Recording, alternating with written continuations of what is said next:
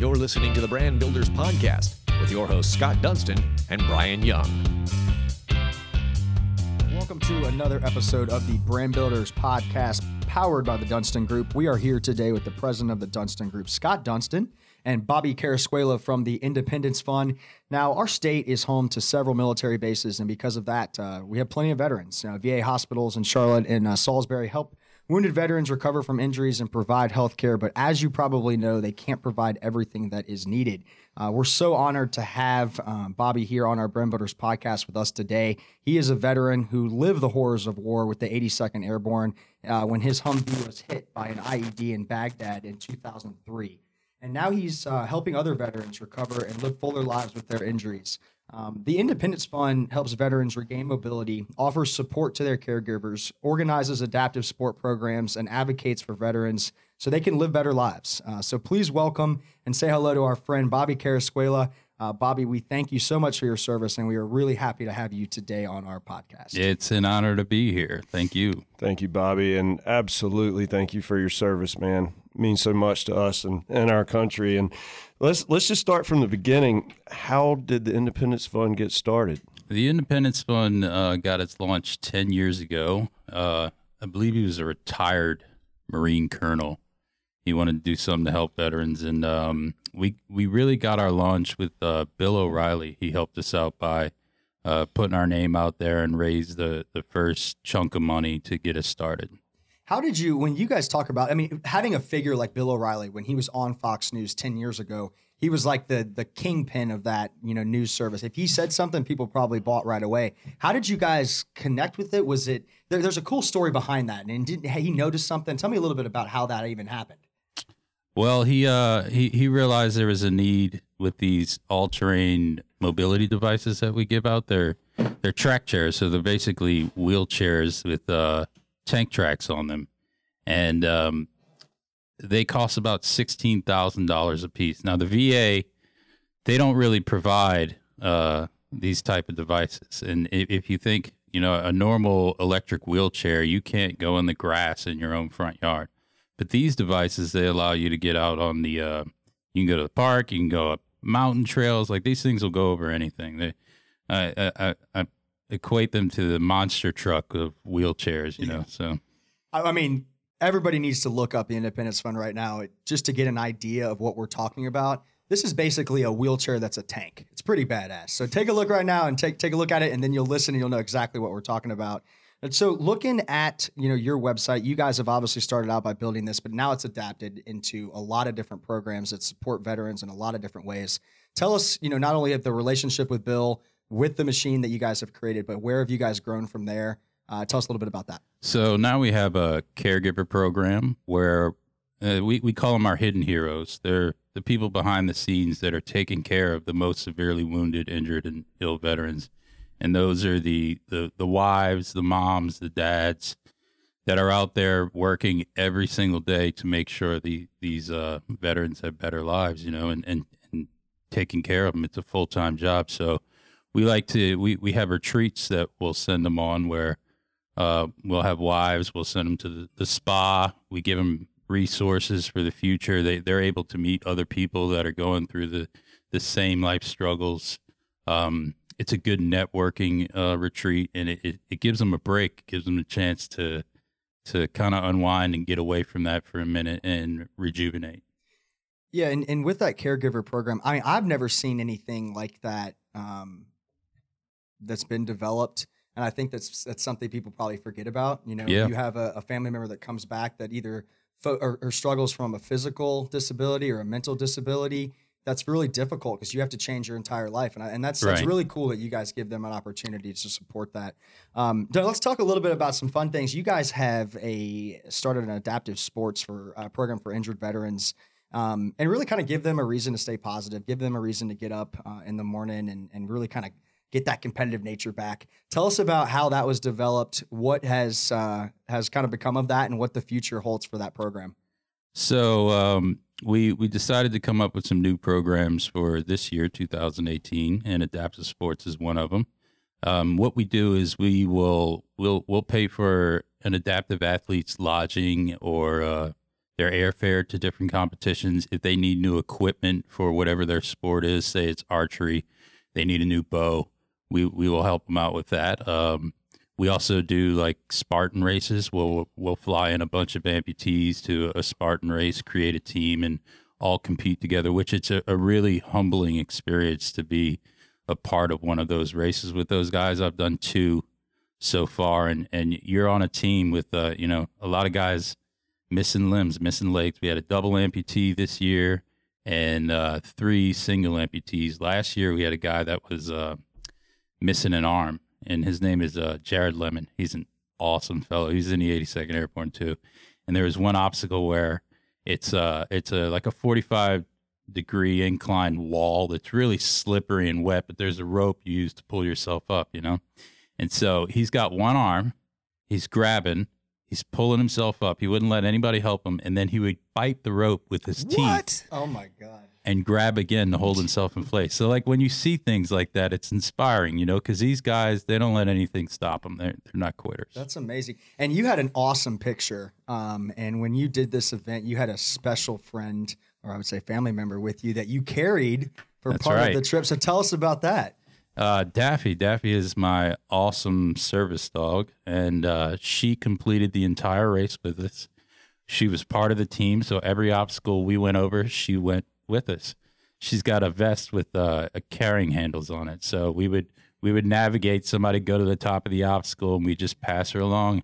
She went over every single one. It was it was great. She didn't like the water though. I found that out. She, she did not like Daff- the water. Daffy's sitting right here with me right now. She Yeah. is awesome. She is awesome, aren't you, buddy? Hey, uh, so so Independence Fund's headquarters is here in Charlotte, Correct. And but but do you all? First of all, what brought you all to Charlotte? Was it founded here, or did you move here? And then, do you have offices across the country, or how are you set up in that fashion? You know, I'm not sure because I'm fairly new why we ended up in Charlotte. I know our office uh, at one time was in Miami, so Okay. I, I don't know the answer to that question. But um, yes, we are national, and uh, we have it. We recently opened up an office in D.C. because we also have an advocacy program. So we're in and out of the the White House, the the Senate, the Congress because we're trying to fight for VA reform and make it better for for veterans in the future. You know, change policy. Tell eh, when you talk about the VA reform, that brings up a good topic. Tell me about what are some of the things that you're challenging. What are some of the things that you guys are trying to achieve when you go up there to Washington? So we're a, a big supporter of the VA Choice Program, which basically is, uh, you know, veterans have the right. We we want veterans to have the right to go to a, a doctor outside of the VA. It's uh, in- a private sector. It's a it's a big big uh, push that we're fighting for right now.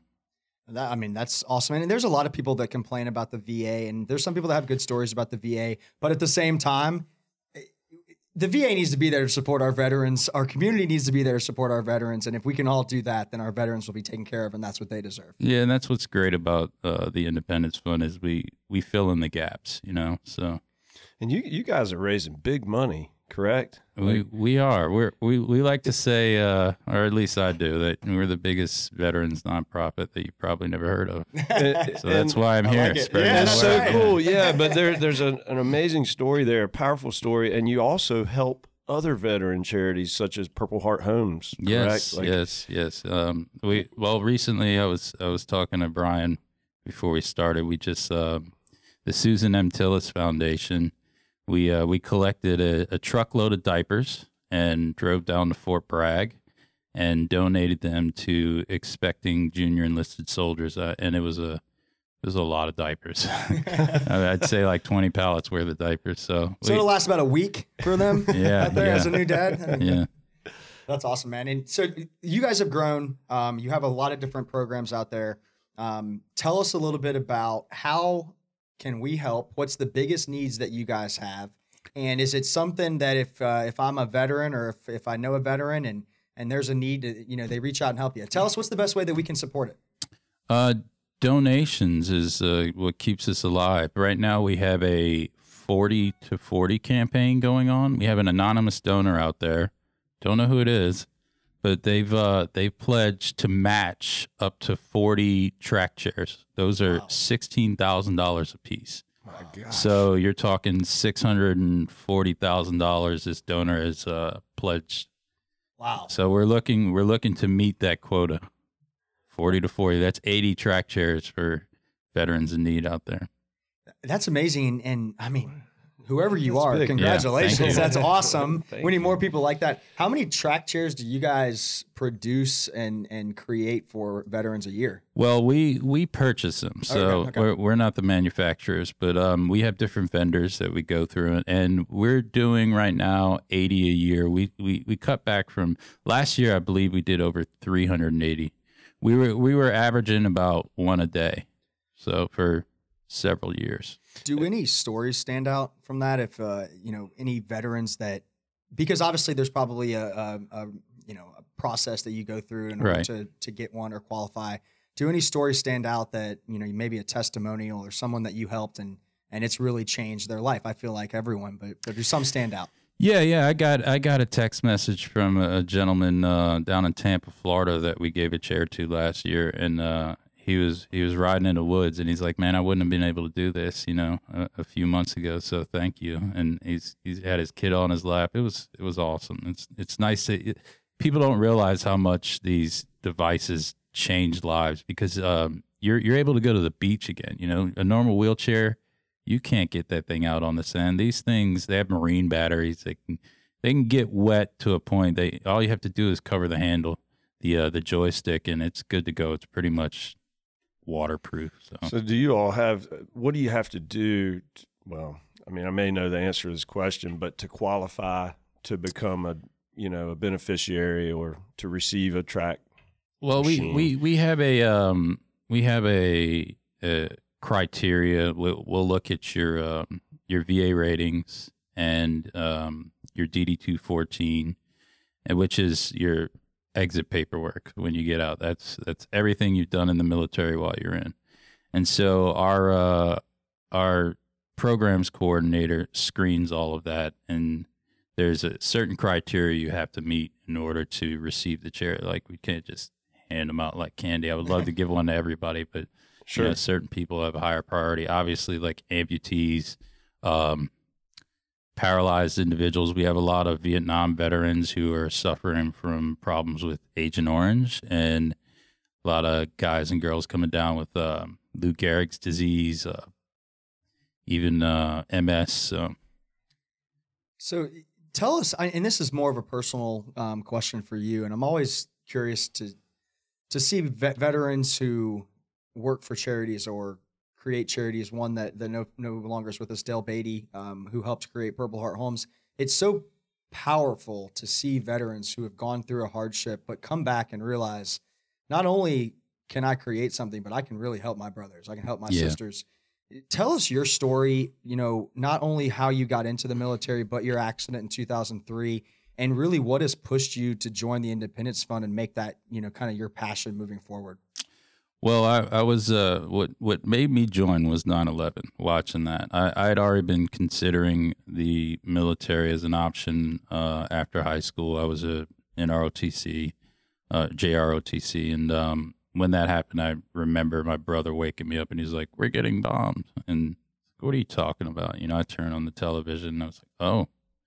We are, and then uh, as it, the news progressed throughout the day, I just I remember standing there and saying, said I'm going to recruiting office, and I was in there the next day.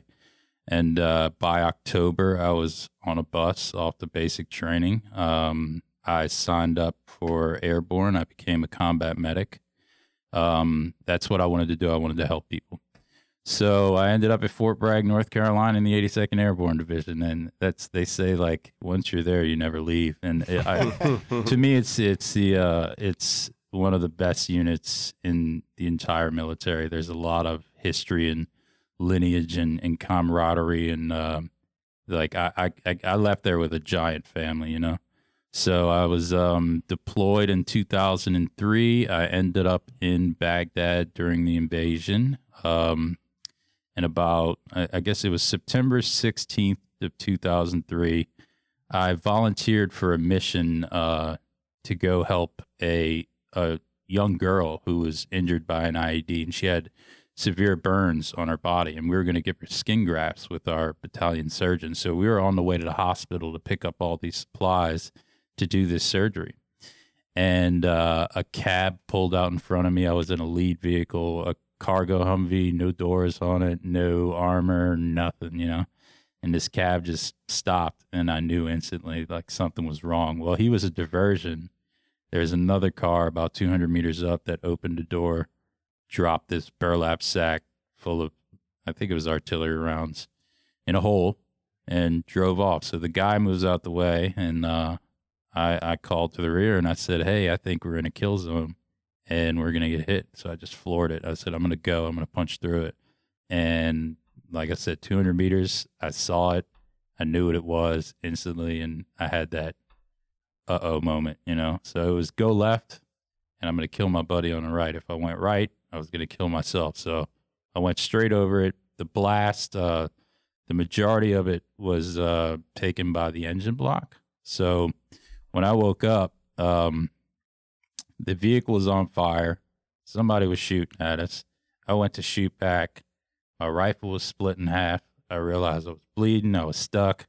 My buddies came. They pulled me out. They were laying down suppressive fire. Now, I will say this there's any place to get injured, it's with the battalion surgeon in the vehicle right behind you. So I was in a medical convoy. I, I had all my buddies that were trained to to save lives. So uh, I was a very, very, very lucky individual. Everybody survived, which is wonderful. Um, it, but you know, it left some a lot of scars, both upstairs and and on my body. And um, I ended up deploying again in 2004 for uh, to Mosul for the first Democratic elections and I, I, had had enough after that. Uh, two was two was good for me, so I got out, and um, I had done some. I, I, went back overseas as a contractor for uh, six years, and I worked in both Iraq and Afghanistan. I ended up my last job was with the USO in the nonprofit world, and so um, I decided it was time to come home and randomly a couple years later a buddy called me up who deployed with me during that first deployment and uh, he was my squad leader and he's working for the independence fund and he said hey doc i'm doing this spartan race. I want you to come do it with me. So that was the first one i did. I just went and ran a spartan race as you know helping out. And i was like this is an amazing job. What you're doing here is awesome and he said, "Yeah, isn't it? You want to come work for me?" I said, "Absolutely." So, here we are. Yeah, here we are. Here we are. Wow, dude, that is so cool. Yeah. Oh, uh, yeah. You're, the ending. yeah. Right. Yeah. Wow. It, what? I'm just curious. Like, what did it feel like on your first deployment heading to that area from the United States? Okay. Uh, I so we're not a lot of people know this story, but it's uh, it's out there somewhere on the internet. Um, we had trained for a mission in October at NTC in, in um, out in California, the National Training Center, they call it, Fort Irwin. There's nothing out there. It's just desert. And we had a mission where we jumped in. We were supposed to secure an airfield. And then the third ID was going to meet up to us with all their, their, their armor, their tanks, their Bradleys and we were basically taking a city from the inside out. Well, when we got the orders to deploy, we knew we were where we were going. We were pretty sure we were going to Iraq. They don't tell you until you're getting on the planes and you know everybody else. The press is gone, the families are gone. So they have this area called Green Ramp where you you load the birds, and they they they booted everybody out and they uh they whip out a map of Baghdad and they said, "All right, gentlemen, this is it." We're jumping into Baghdad. God, and that's, I was like, oh my God, like this is, are you serious? This is what we're doing. So that was our mission. We, we ended up in a, in a small border town in Saudi Arabia called Arar, where we had trained for, I think it was like three weeks, maybe a month going over every single little detail of the airport. Our, my platoon's mission was the, um, we were going to take the control tower from the ground and then, uh, a, a squad of Rangers was going to be fast roping in from the top. So we were attached to a Ranger Regiment at the time, and um, it was a secret squirrel mission that never happened. They canceled it. We were, I think, we were 36 hours out from the jump, Ooh. and they canceled the mission because Saddam was putting mounds of dirt every like 400 meters down the runway. So it was going to take like the, mission was take the airfield, and then we had two sister brigades that were going to be circling 40,000 feet up in the air. We were just going to land them and push out, hold the airport, wait for third ID to catch up, and and basically take the city from the inside out. But it never happened. It was going to take our engineers too long to clear that runway once we hit the ground. So I was I, you know, I, Hey, I was like, yeah, that, that it was. Uh, Game on. there, if if you don't believe in God, you you'll find something to believe in. I, I'll tell you that. There there's a lot of um a lot of praying going on. And how old were you at that exact moment? Oh, I was, I would have been 19. 19. Yeah, 19 years old. That is unbelievable. Yeah. Well, I mean, hearing your story, I I can't imagine um, what would go through my mind if I was driving the Humvee. But you know, God bless you, and I'm sure everybody in that Humvee, you know, thanks God for you every day for going straight through the middle and not sacrificing anybody and everybody living. That's an awesome story, and I really love how you've kind of taken your experiences and now you're supporting and helping others because you understand what you had to go through, but also you understand that there's a lot of veterans out there that don't have somebody to help them and maybe they just need the right direction. So thank you so much for doing that. Um, you know, in in closing, you had mentioned that um, you know some of the biggest needs, the donations, um, the forty to forty, um, trying to you know match the six hundred to forty thousand. How can people reach you uh, through social media? What's the best way to give? Um, and give us some of that information. Uh, www.independencefund.org is our website, and there's a button right on there. You just click donate. You can you can be a recurring donor. You can make a one-time donation. Um, we have a lot of fundraising campaigns that we do throughout the year. There's a calendar on there with all our upcoming events. Excellent, man. Well, thank you so much for being a, a guest. Um, one quick fact: if you didn't know, Bobby is a uh, professional poker player, so don't get um, don't get tied into him bringing you on the weekend games. He will run your house. S- Such a selfless and courageous man, and we are honored to know you. And Thank you. Thank you so much Thank you for, for your, having me. I your appreciate it. service, and we enjoyed hearing your story. Thank you. Thanks. Thanks a lot. You've been listening to the Brand Builders Podcast, brought to you by the Dunston Group with your host, Scott Dunston and Brian Young. For branded merchandise and apparel that makes first impressions and ones that last, check out the Dunston Group at dunstongroup.com.